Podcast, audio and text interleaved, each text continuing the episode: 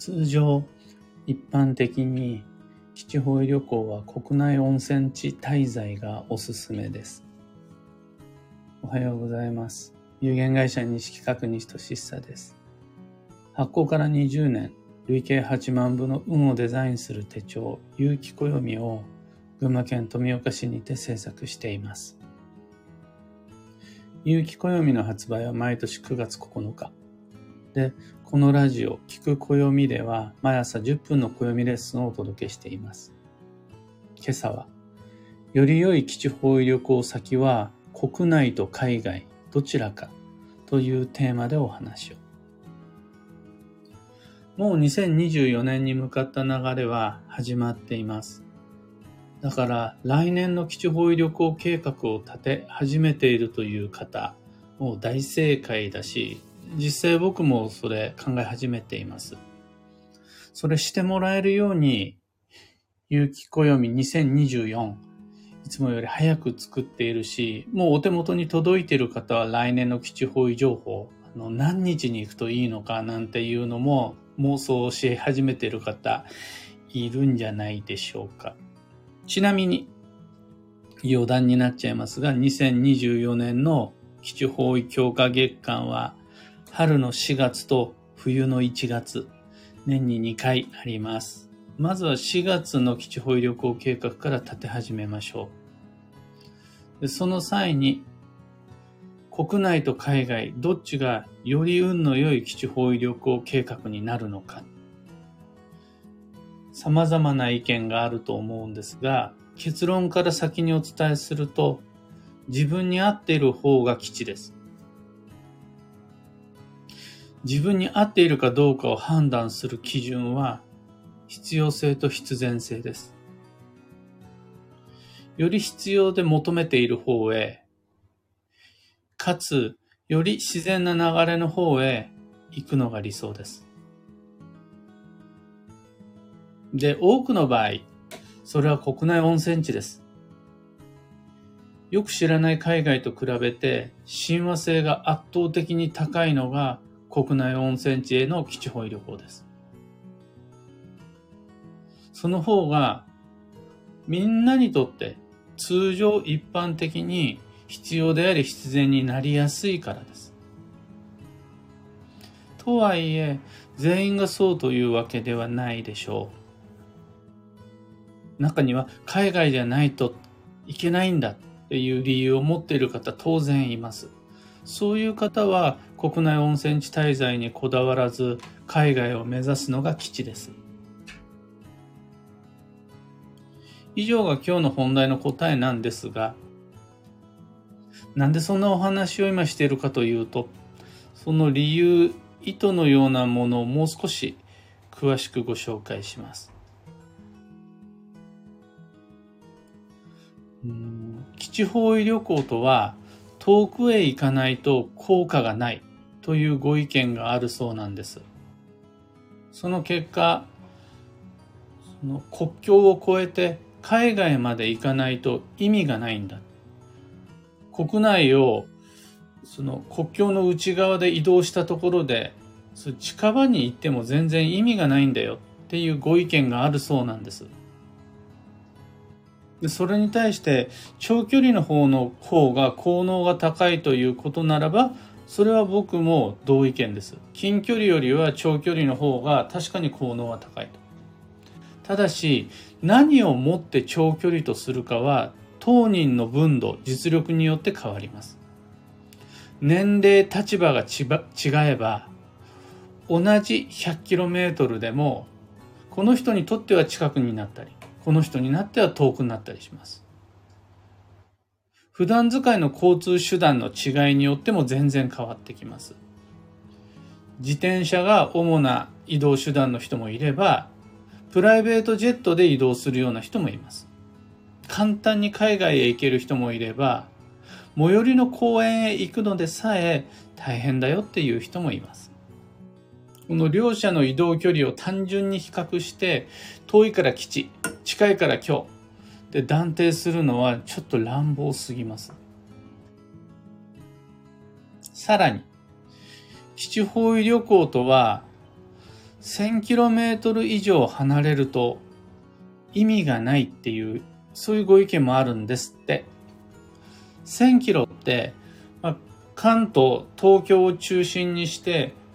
半径 1000km の円を書くと大体日本列島がすっぽり収まるあの離島は別にして沖縄は別にして北海道から九州まで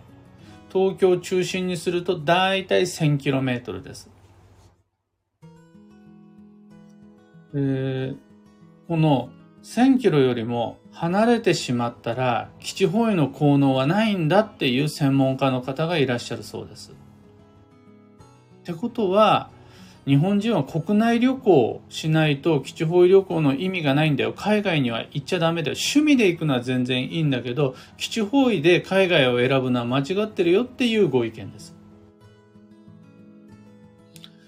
これ僕もなんとなく意味はわかるんです。だから、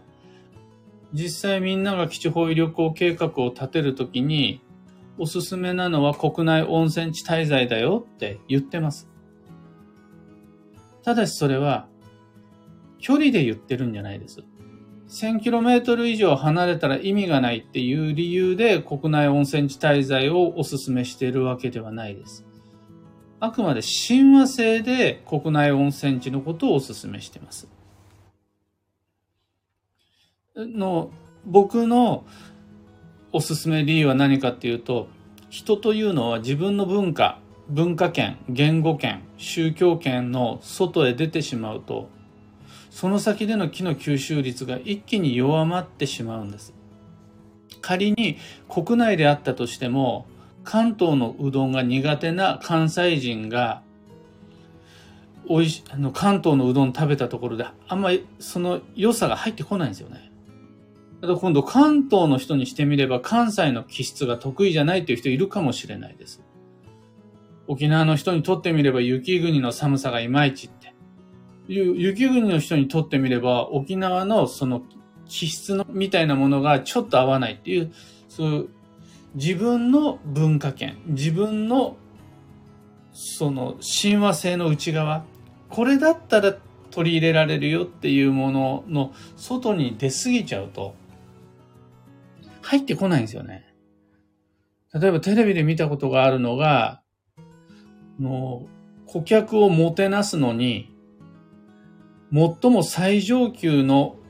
気持ちっていうのが、芋虫を取れたての芋虫を食べてもらうことっていうアフリカかどっかの民族集落があったんですよね。これマジ最高ラッキーじゃあ取れたての芋虫いただきますって言えないじゃないですか僕たち。それは芋虫の吉祥じゃなくてその生活暮らし風習の違いなんですよね。これがあまりにも大きくなりすぎてしまうと僕たちはどんなに基地方位であったとしてもその場のエネルギーを吸収しにくくなってしまいます。で、結果としてあまりにも遠くに移動しすぎちゃうと効能が弱まるよっていうのはあると思います。ただそれは距離の問題ではないです。ここまでを踏まえてあまりにも距離に執着してしまった結果海外旅行じゃなくちゃ意味がない。もしくは、海外旅行じゃ意味がない。で、割り切ろうとするのは、ちょっと不自然だなというのが西企画式です。国内旅行じゃないといけないんだよっていうのも、いや、国内旅行じゃダメだっていうのも、根拠が乏しいなっていうふうに感じちゃいます。距離の遠近も親和性も人それぞれだからです。どれくらいが遠距離で、どこが自分に合うかは自分と他人でやっぱ違ってきます。また、同じ当人であったとしても、その時々の状況とか、今自分に求められていることとか、とは調子の浮き沈みによっても、海外がいい時もあれば国内がいい時もある。人によっても変動します。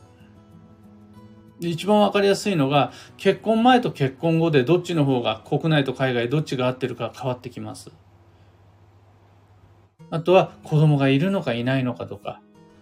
あとは若いのか、それとも70、80過ぎなのかによって自分は何を選ぶべきかは変わってくるんですよね。そうすると国内も海外も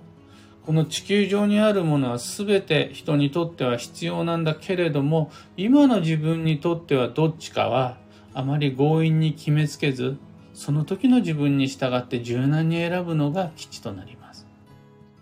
で、話振り出しに戻しますが、多くの人にとっては通常一般的に理想の基地保育旅行計画は国内温泉旅行が基地です。で、いや、待てよ自分、おい自分と。よくよく自分と向き合った時に、あそこの町ではなければいけない。この土地がどうしても必要だ。と、必要性必然性をしっかり踏まえて、その選んだ先が海外っていう場合は、そこへ行くのが基地となります。今朝のお話はそんなところです。二つ告知にお付き合いください。まず、有機暦先行予約限定セットご注文の皆様。今日月曜日、これから5月18日以降のご注文分の発送手続きします。そうすると早ければ明日にでも届く予定です。また、書店やご委託先の店舗でのご購入をご希望の方は、一般発売日である9月9日までもう少しお待ちください。次に、東京鑑定会に関して、もう8月の23日水曜日、青山にてお待ちしています。予約サイト不調なのでメールにてご予約受けたまわります。まだ午前、午後ともに、えっとね、お昼の時間帯が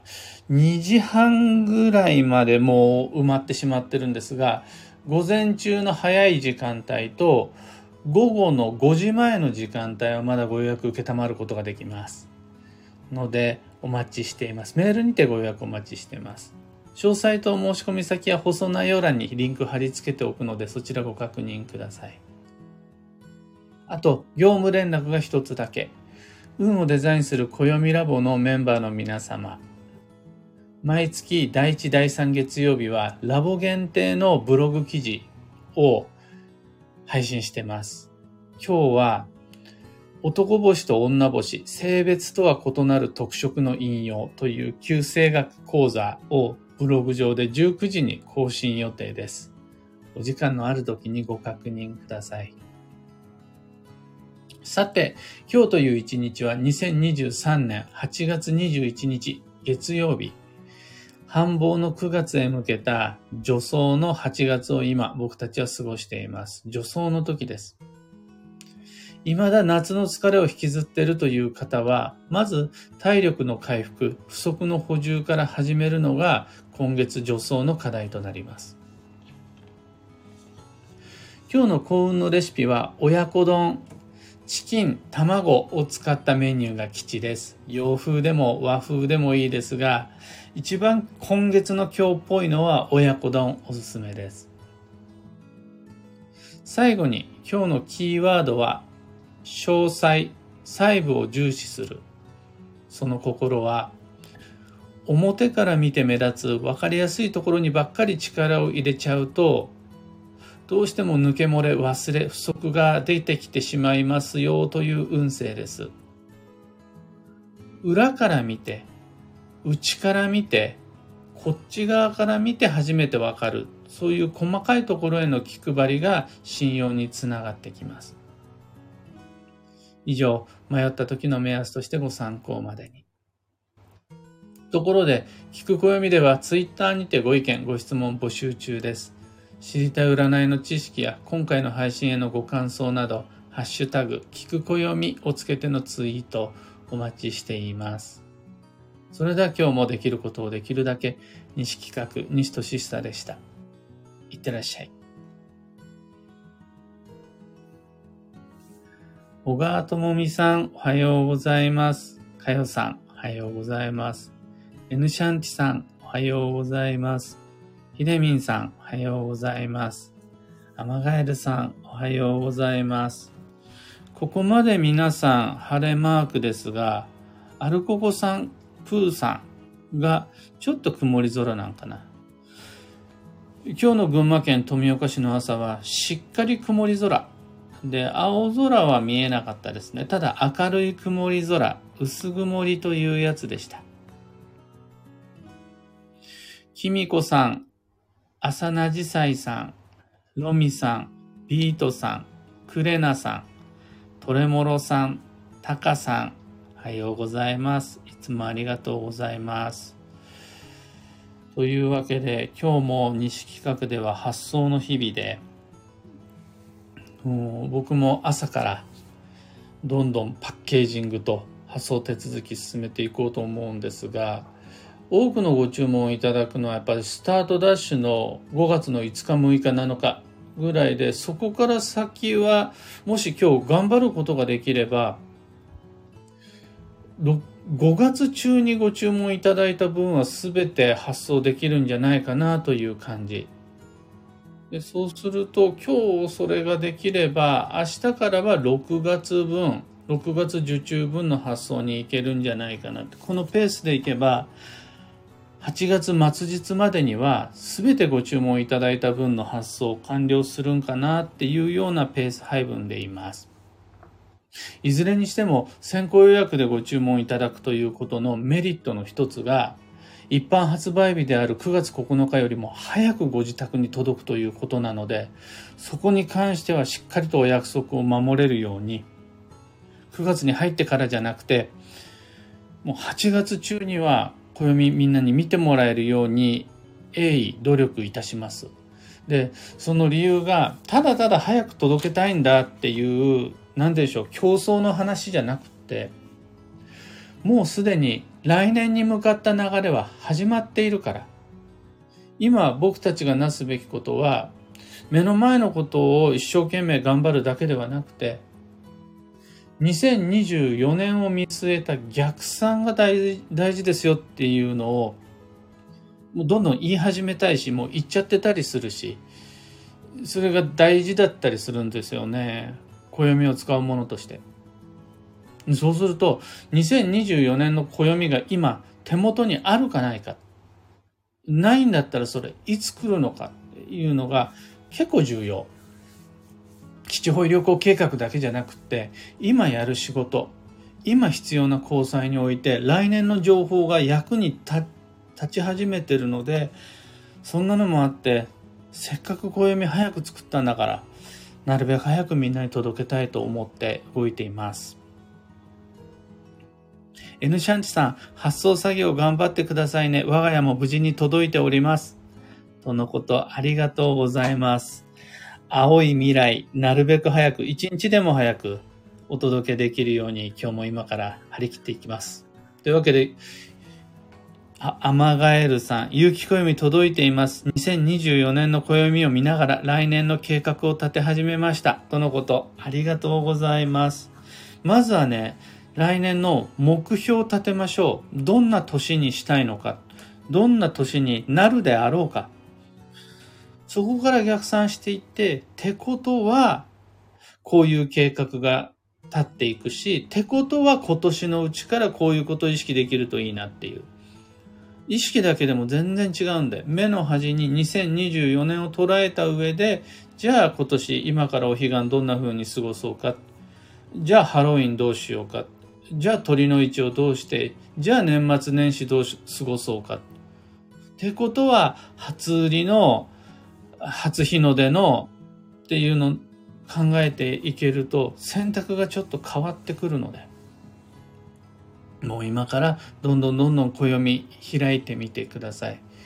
というわけで今日もマイペースに運をデザインしてまいりましょう。僕も行ってきます。